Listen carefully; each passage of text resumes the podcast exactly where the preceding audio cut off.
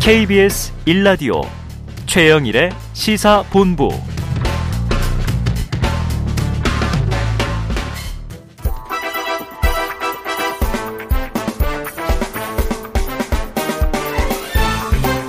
네, 이번 한 주 어떤 소식이 가장 뜨거운 뉴스인지 한 주간의 뉴스들을 종합 정리하고 미처 못다한 이야기까지 챙겨드립니다. 장윤선의 주간 이슈. 자, 이 설 명절, 네, 민심의 밥상에 오늘 이제 성찬을 차려주셔야 되는데요. 시사 셰프 장윤선. 네. 한번 시작해보죠. 그러니까요. 자, 이번 한 주간 놓쳐서는 안 될 첫 번째 뉴스. 이재명 대표의 변호사비 대납 의혹의 핵심 인물, 쌍방울의 김성태 전 회장 송환인데요. 자, 영장실질심사를 포기했어요. 네. 오늘 오전 구속이 됐습니다. 그렇습니다. 자진 귀국하겠다, 성실히 조사받겠다, 이런 입장인데 뭐 어떤 이유들이 숨겨져 있을까요? 뭐 변호사 말로는 반성의 의미로 그냥 그 영장실질심사를 포기했다, 네네, 이런 얘기를 하긴 하는데요. 네. 이분이 출신이 전주 나이트파, 조폭 출신이고, 네네, 그리고 어릴 때 사채업에 뛰어들어가지고, 네, 뭐 불법 도박장 개설해서, 네, 뭐 돈도 벌었겠지만 하여튼 징역살이도 하고, 뭐 이러저러한 전력이 좀 있는 사람입니다. 그리고 파란만장해요. 그 파란만장한 사람이고, 어찌됐든 SPC 설립해서 이제 쌍방울 인수한 다음에 기업가로 변신, 뭐 이렇게, 네, 한 사람인데 지금 혐의가 한 6개 정도나 되고요. 예, 예. 그리고 더 도망갈 데도 없고, 어찌 보자면 결론적으로 검찰의 수사에 협조하는 편이 형량이라도 좀 줄일 수 있지 않을까, 네, 이런, 네, 판단을 어쨌든 본인의 실익을 위주로. 제가 이제 쭉 보면 김성태 전 회장이나 김만배 씨나 좀 비슷한 점들이 있습니다. 아, 그래요? 예, 어떤 점이요? 그러니까 본인의 이익에 충실한 거죠. 그러니까 뭐 검찰이나 그리고 또 언론에서는 뭔가 이재명 대표와의 연관성을 강조하고, 네네네, 그리고 뭔가 이렇게 그런 점을 강조하지만 실질적으로 취재를 쭉 해서 따라가 보면 개인의 이익에 가장 충실한 분들이다라는 생각이 좀. 나부터 살자, 그렇습니다. 내 것부터 지키자. 네네네. 자, 김 전 회장이 주목을 받았던 건요, 네, 사실은 여러 가지 기업 비리들은 벌어지잖아요. 그렇습니다. 그런데 지금 이제 제1야당, 특히 다수당의 당대표를 맡고 있는 이재명 대표의, 네, 변호사비를 정말 대납했느냐? 이게 이제 정치 스캔들이 되는 거니까. 맞습니다. 이게, 네, 관심이었는데 구속영장에는 이 변호사비 대납 의혹 관련 내용이 포함되지 않았다고 해요. 맞습니다. 이재명 대표가 KBS 9시 뉴스 인터뷰에서 변호사비 대납으로 기소하면 미쳤다고 생각한다, 네, 이런 이제 발언까지 했는데 깜짝 놀랐어요. 자, 오늘 아주 중요한 취재를 해오셨다고 제보를 받았습니다. 뭔가요? 중요한 취재라기보다는 저는 이제 언론인의 사명에 대해서 조금 강조를 하고 싶은, 네네네, 생각이 좀 들었는데요. 좀 중립적이고 객관적으로 검찰 편에서 보도할 것이 아니라, 네네, 뭐 다양한 취재를 통해서, 네, 국민들이 좀 정확한 판단을 할 수 있도록 보도를 했다면, 변호사비 대납 문제가 이렇게 크게 김성태 전 회장이 태국에서부터 생방송을, 네네네, 거의 기자들이, 그렇죠, 굉장히 많이 따라갔잖아요. 그렇죠. 그래서 뭐 생방송을 하고 이 김성태 씨가 귀국을 하면 변호사비 대납 사건의 실체가 백일화에 드러날 것처럼, 네네, 막 보도를 했는데, 맞아요, 결과적으로 좀 기류가 다시 바뀌고 있어요. 아, 그래요? 그렇지 않습니까? 지금 보면 공소장에도 빠지고, 아니 그 뭡니까, 영장에서도, 네, 빠지고 이랬기 때문에 왜 그러는 거지라고 국민들은 또 다른 의혹을 갖게 된다, 이렇게 볼 수 있을 것 같은데요. 잘 아시는 것처럼 이 사건은 작년 10월 대선 무렵에, 네, 그 한 시민단체가 이재명 대표를 공직선거법 위반으로 고발하면서, 네, 벌어진 사건인데요.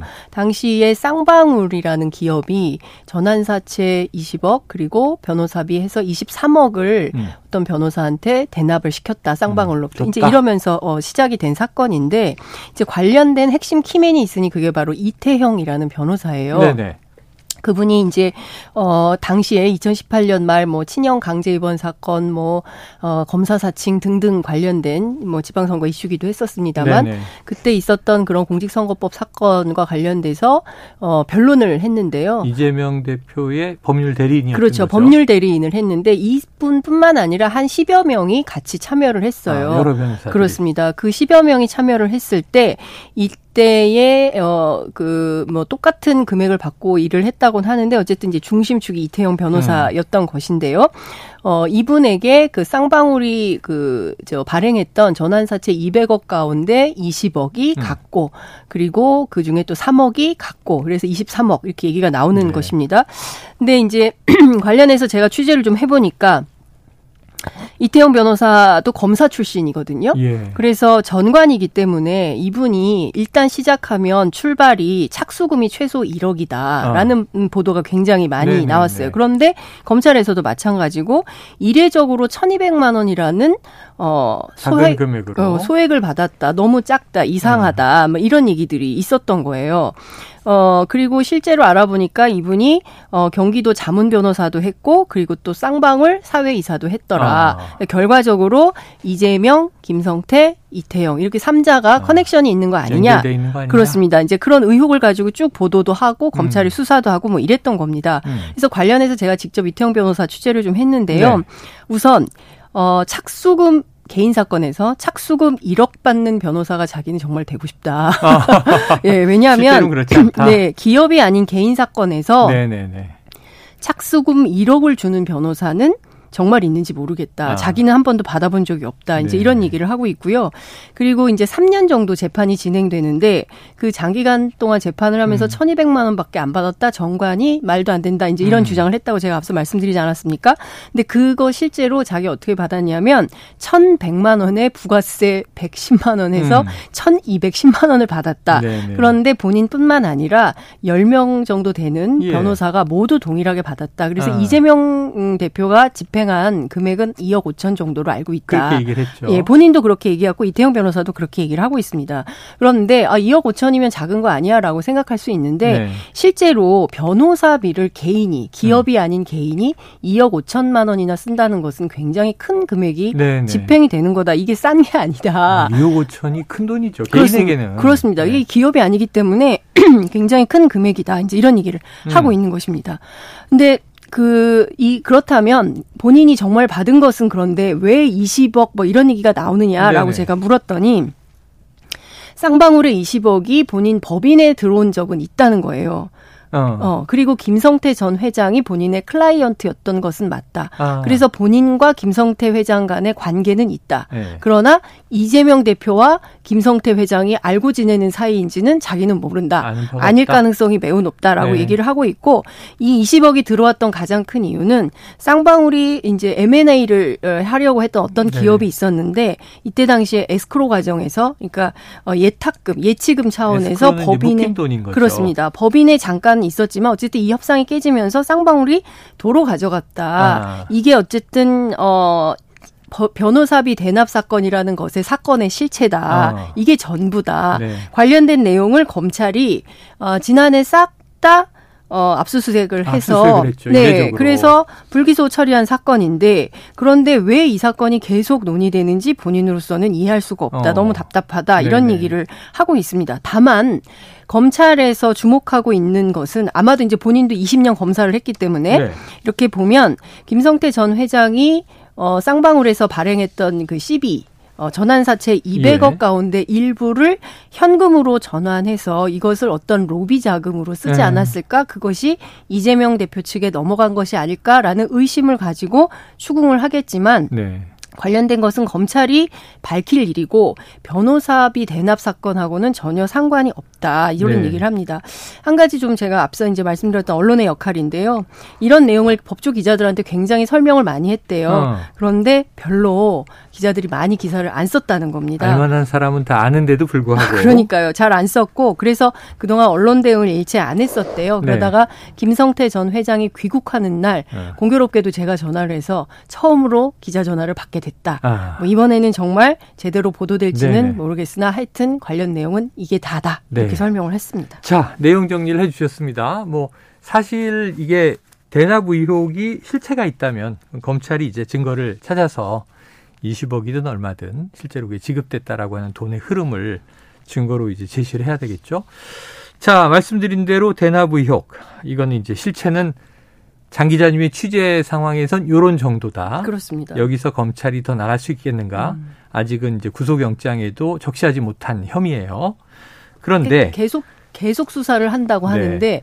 결국에는 김성태 전 회장이 입이 열려야 가능한 그렇죠. 건데 김성태 전 회장이 그 김성태 전 회장조차도 지금 그 사건과 관련해서 똑같은 입장을 네. 피력하고 있기 네. 때문에 검찰이 어떻게 밝힐 수 있을지는 현재로서는 알 수 없다. 근데 이제 여당의 공세라든가 네. 또 이제 국민적으로 좀 의혹을 가지고 있는 시각들을 보면 자, 이태영 변호사가 김성태 회장 쪽도 이제 커넥션은 있다. 연결은 있다.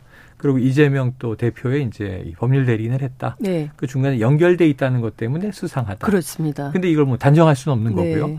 그리고 또 하나 이런 게 있잖아요. 지금 이화영 전 평화부지사의 재판이 진행 중인데 네. 이화영 전 평화부지사도 쌍방울에 또 사회이사를 하지 않았습니까? 맞습니다. 그러니까 쌍방울 김성태 전 회장과 관련돼 있는데 이것도 마찬가지예요. 또 경기도지사인 이재명이었던 네. 예. 이재명 대표도 관련이 돼 있는데 여기는 아까 외국환 관리법 $640만 대북에 송금했다는 거잖아요. 네. 이거는 어떻게 또 커넥션이 있다고 볼 수 있지 않나. 취재를 해보니까 네. 김성태 전 회장과 말씀하신 대로 이화영 전 부지사는 오래된 인연이 있어 보입니다. 국회의원도 지냈고 했죠. 그렇습니다. 그리고 관계도 굉장히 깊은 걸로 보여요. 왜냐하면 뭐 법인카드 뭐 이렇게 쓰고 맞아요. 뭐 했던 과정을 보면 관계가 깊지 않고서는 뭐 그렇게 금전거래까지 있을 수 있나라는 생각이 좀 드는데 앞서 말씀드린 대로 그러면 김성태 이화영, 이재명 이 3자가 또 커넥션이 있냐 네. 이 문제는 별도로 살펴봐야 되는 이슈가 그렇죠. 되는 것 같습니다. 근데 지금까지는 확인된 게 없어요. 다만 재판 과정에서 쌍방울 전 비서실장이 두 사람이 가까운 사이더라 그런 것 같다더라라는 정도의 얘기를 들었다라는 정도의 네. 얘기가 나온 것이고 실제로 그것이 사실로 확인되려면 뭔가 증거가 나와야 되는데 네네. 지금은 딱히 그런 증거가 있어 보이지는 않습니다. 네. 여하튼 다만 검찰은 쌍방울이 2018년 그리고 2019년 북한에 $500만 불법 송금했다. 이런데 이제 혐의를 두고 그 과정에서 경기도 또는 이재명 지사와의 관계가 있었던 것이 아닌지 이걸 좀 살펴보고 있는데요. 앞서 말씀드린 대로 김 전 회장 관련 사실 없다. 이렇게 선긋기를 하고 있는 것이고요. 네. 이것은 경기도와 상관이 없는 쌍방울 그룹 자체적인 대북 사업이었다. 이런 주장을 하고 있습니다. 아, 그런데 제가 관련해서 아이고 죄송합니다. 아니요. 물 주세요. 네, 컨디션이 안 좋아가지고. 예. 죄송합니다. 명절 증후군이 벌써 시작되신 거예요. 그러니까요. 네. 아, 전국의 며느리들 힘내세요. 파이팅! 네. 네. 어찌됐든, 이제 남북관계를 쭉 오래 해온 분들한테 제가 취재를 좀 해보니까, 네. 이 김성태라는 사람한테 집중을 좀 하게 돼요. 그러니까 이분 앞서 말씀드린 대로 조폭 출신의 사업가란 말이에요. 예. 그래서 돈이 되는 것이라면, 무엇이든 아이템을 잡아서 해보려고 한다는 거죠. 그 중에 하나 대부업 다 해왔다. 그러니까요. 그 중에 하나가 이제 북한의 광물, 지하자원 뭐 이런 것들이에요. 근데 2018년 당시에 남북 관계가 굉장히 좋아서 그랬죠. 쌍방울뿐만 아니라 모든 기업들, 민간 단체 그리고 정부, 지자체, 북한하고 MOU를 체결하고 제재가 풀리면 무언가 해보자라고 했었던 거예요. 그 중에 하나가 바로 이화영 경기도 평화부지사도 제기를 했었던. 아태평화 변형 국제대회 그리고 이제 스마트팜 그리고 옥류관 남한 1호점 뭐 이런 것들을 만든다고 했었던 거죠. 그런데 실제로 경기도 의회에서 이 스마트팜과 관련해서는 첨단 기기 같은 게 북한으로 가야 되는데 이거 대북 제재 때문에 될 수 있겠냐. 위반 소지가 있다.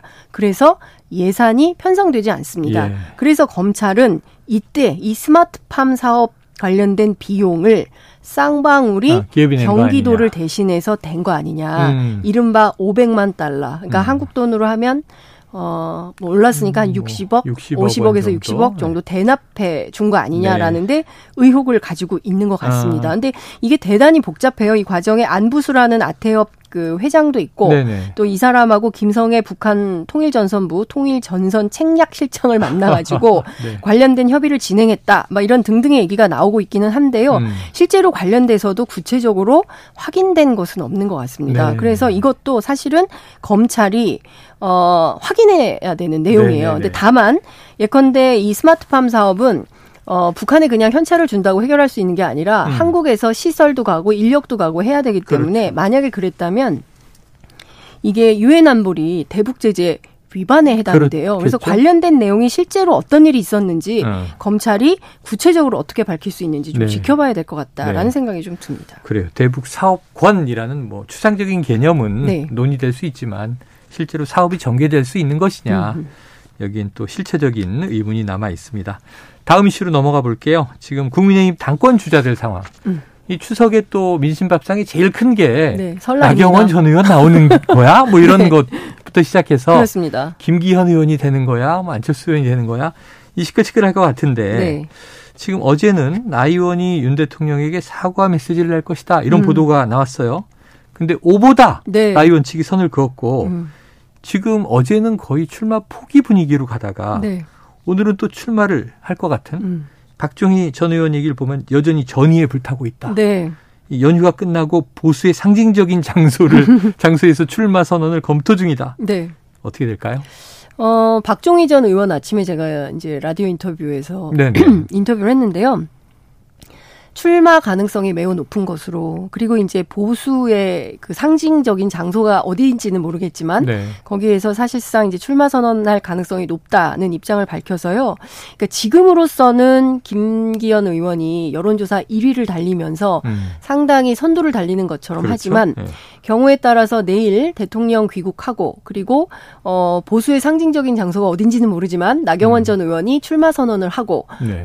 그리고 여론이 좀 바뀌고 뭐 이렇게 되면 그 상황은 또 모른다. 왜냐하면 아직 두 달 정도의 시간이 남아있기 때문에 그렇죠. 그 사이에 어떤 변수가 있을지는 아무도 모른다. 이런 네네. 생각이 좀 듭니다. 아이고. 물 드세요. 네. 예, 편안하게 물을 드시고요. 자, 전국의 며느리들 화이팅. 다시 한번 이제 구호를 외치고. 자, 그런데 이렇게 나 전 의원이 대통령실과 사실은 각을 세우고 싶지 않겠으나 네. 각을 세우는 모양새가 되면서 김기현 의원이 그렇다면 이제 윤심을 얻은 거 아니냐? 계속 이제 지지율 상승세를 보이고 있단 말이에요. 네. 어제는 경기 지역 당협위원장 30여 명과 만찬까지 가졌다. 자, 굳히기가 되고 있는 건가요? 실제 김기현 의원 캠프 쪽 취재를 해보면 많은 힘 있는 현역들이 결합하고 있어요. 네네네. 그리고 사실 우리는 대통령도 지지를 하고 있는 윤심을 얻고 있는 네네. 조직이기 때문에 상당히 할만하다. 대세론을 굳히면서 갈 수 있다. 이제 이런 주장을 합니다. 그리고 실제로 나경원 의원 돕겠다는 사람들이 그렇게 많지 않다. 그래서 아마 현실적으로 어려울 것이다. 이번에는 초선이 냈지만 네네. 정말 출마 선언을 한다면 그 다음에는 재선, 그 다음에는 3선, 그 다음에는 또 다선. 뭐 누가 나서서 출마를 꺾는 뭐 반향 있을 수 있다. 이제 네네. 이렇게 얘기를 합니다. 그럼에도 불구하고 오늘 아침 이제 이준석 대표가 라디오 인터뷰에서 얘기한 것처럼 유승민 전 의원이 어떤 결심을 할지 그리고 소위 얘기하는 반장연대의 흐름이 어떻게 잡힐지 네. 이거에 따라서 또 다른다. 그리고 또 중요한 포인트는 국민의힘의 그 당원의 구성이 많이 변화했기 때문에 예. 이 변화된 당원의 구성에서 또 대중들에게 전달하는 메시지 내용이 어떠냐에 따라서 중도가 변화할 수 있다. 그러니까 극보수만 있는 것이 아니라 중도 보수들도 국민의힘 안에 있기 때문에 네. 판단은 달라질 수가 있다. 너무 자만하지 말아라. 이런 얘기를 하기도 하죠. 예, 자. 사실 그 지난번 이준석 전 대표가 전당대회에서 당권 장악할 때를 보면 네. 격세지감인 게 나경원 전 의원 쪽에 유력 의원들이 다 있었고 네, 이준석 후보에게는 뭐 옆에 현역 의원은 한두 명 있다 이런 맞습니다. 얘기였잖아요. 예, 예. 근데 당권을 거머졌잖아요. 그렇습니다. 기시감이 든다 이런 얘기를 하는 자, 것이죠. 그런데 예. 이제 약간 특이하게 제가 본 게 네. 김기현 의원이 자 김장철은 지났다. 그러면서 이 장에 대해서 약간 거리두기 하는 거냐 이런 부분이고 네. 이 장제원 의원 사무총장 내정설이 초기에 있었잖아요. 네. 이거는 소설이다 이렇게 또 일축을 했단 말이에요. 그러면 이게 김장연대가 지금 김기현 의원이 좀 탄력을 받으니까 이 친윤계 줄세우기 이런 것에 대한 이제 우려를 지금 표하고 있는 건지 그 대신에 꺼낸 게 연포탕이잖아요. 네. 연대, 포용, 탕평.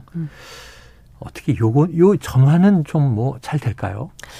근데 장제원 의원이 좀 섭섭할 것 같아요. 왜냐하면 김장연대하고 막 손들고 한 게 엊그제인데 그렇죠. 근데 이제 와서 바로 소설이었다 아니다라고 얘기하면 좀 네. 서운할 것 같은데 사실 김기현 의원 캠프 안에 이런 흐름이 없었던 것은 아닙니다. 네. 왜냐하면 장제원 의원에 대한 비토가 당내에 있었고 네. 경우에 따라서 저 사람이 공천권을 휘두르는 거 아니야? 라는 두려움 같은 네. 게 있었거든요. 그래서 이 부분에 대해서 좀 정리가 필요하다라는 얘기가 있었고 마침내 소설입니다. 라고 얘기를 하면서 네. 뒤집어 엎어버리는 뭐 이런 예. 상황이 됐다라고 볼 수 있는데요. 문제는 사무총장이라는 직함이 중요한 것은 아닌 것 같습니다. 무슨 얘기냐면 직함이 없더라도 핵심은 누가 막후에서 대통령의 뜻을 받아 공천을 공천에 영향을 끼칠 거냐. 이게 핵심적으로. 중요한 포인트인데 거기에서 장제원 의원 내 역할이 없을 수가 없다. 이제 이런 얘기들을 하는 거거든요. 네네. 그러니까 지금은 뭐 아들 문제 등등 때문에 조금 이제 잠행이에요. 그렇습니다. 그렇지만 이 분위기가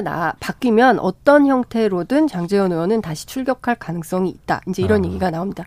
지금은 장제원 의원에 대한 비토가 많으니까 잠시 누그러뜨리는 정도이지 이게 넘어가면 또 분위기는 달라질 수 있다. 이런 얘기를 하고 있어요. 그러니까 김장연대가 뭐 이제 절연되거나 끝난 건 아니다. 아니죠. 예. 지금 그냥 수면 밑에서 그렇습니다. 조금 이거 너무 부각돼서 좋을 게 없네. 네.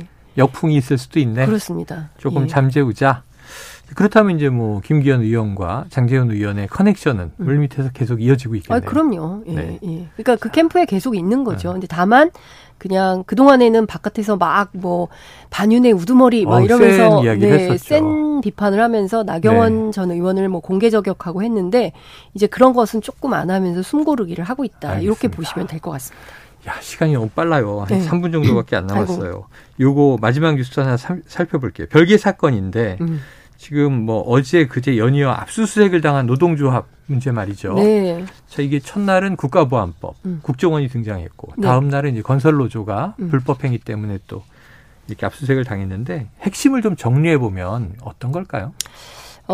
이것 역시도 용공과 비리 이런 프레임으로 볼 필요가 있을 것 같아요. 용공과 비리. 네, 그러니까 민주당에 대해서 검찰이 그러니까 문재인 전 대통령 전 정권에 대해서는 용공, 그다음에 이재명 대표에서는 부패 이렇게 수사를 했던 것처럼 마찬가지로 국정원과 경찰이 이제 간첩단 사건, 뭐 이러면서 압수수색을 대대적으로 한 것은 역시 이것은 민주노총 내부에서도 그렇게 판단을 하는데요. 어쨌든 종북 좌파 이미지를 격화시키는 차원이 있는 거 아니냐라는 비판이 나오고 있고요. 그리고, 어제 대대적으로 있었던 양대 노총 사무실, 특히 이제 건설노조에 대한 것은 물론 국토부가 조사를 해서 범법행위를 찾아낸 것은 맞지만 그것이 없었던 것은 아니다라고 말을 할 수는 없지만 관련돼서, 지금과 같은 방식으로 하는 것은 옳지 않다라는 양대 노총의 주장과 입장이 있는 것 같습니다. 네, 여튼 두 가지 사건을 용공과 비리라는 차원에서 이번에는 민주노총, 한국노총, 양대 노총을 양대 노총의 활동을 좀 못하게 하려고 하는 측면이 있다. 이런 비판도 좀 나오고 있는 것이죠. 노동에 대해서는 강력하게 좀 이번 정부가 대응하는 것 같고. 실제로 지난번에 이제 화물연대에 대해서 강력 대응하면서 지지율이 상당히 올랐기 때문에 그 제2라운드로 이렇게 하는 것이 아닌가 하는데요. 붙었다. 민주노총 제가 취재를 했는데 그럼에도 불구하고 2월 1일부터 적극적으로 이 문제에 대해서 제기하고 투쟁하겠다. 라고 얘기를 했고요. 5월 노동자대회 그리고 7월 총파업을 예고해 놓은 상태이고. 5월 1일 노동절에. 그렇습니다. 그래서 그냥 넘어갈 생각은 없는 걸로 보입니다. 네. 아유, 또 노동계에 또 이제 목소리와 입장이 있겠죠. 이게 좀 격돌이 아닌 사회적 타협으로 흘러가야 되는데 하는 걱정이 있는데. 네. 자, 지켜보도록 하겠습니다. 자, 아유, 오늘 뭐 굉장히 중요한 뉴스를 쭉쭉. 아주 쾌도남하 해주셨는데요. 아유, 끝으로 상태가 안 좋아서 너무 죄송합니다. 아니요, 끝으로 이렇게 착 이제 민심의 박상이 있어요. 네. 제일 가운데 뭐 예를 들면 갈비찜 정도로 올라갈 이슈가 또 있을까요? 저는 안보 이슈하고요. 네. 그리고 제일 중요한 건 지금 대통령의 발언 실수 때문에 빚어진 외교. 이란 문제, 외교 문제가 상당히 커질 가능성이 매우 높고요. 대통령실에서 뭐 최소한 이게 실수였다, 실언이었다, 미안하다 정도의 수습이 나와야 된다. 나오지 않는다면 이란 정부도 뒤로 물러서지 않을 가능성이 매우 높기 때문에 당분간 상당히 큰 파장이 예상된다. 이런 말씀 드릴 수 있을 것 같습니다. 알겠습니다. 자, 지금까지 시사 셰프 장윤선 정치전문 기자였습니다. 오늘 정말 말씀 감사하고요. 너무 죄송해요. 오늘 목소리가 막 이래가지고 명절 따뜻하게 보내시고 후유증 없이 다음 주에 뵙도록 하겠습니다. 고맙습니다. 네, 감사합니다.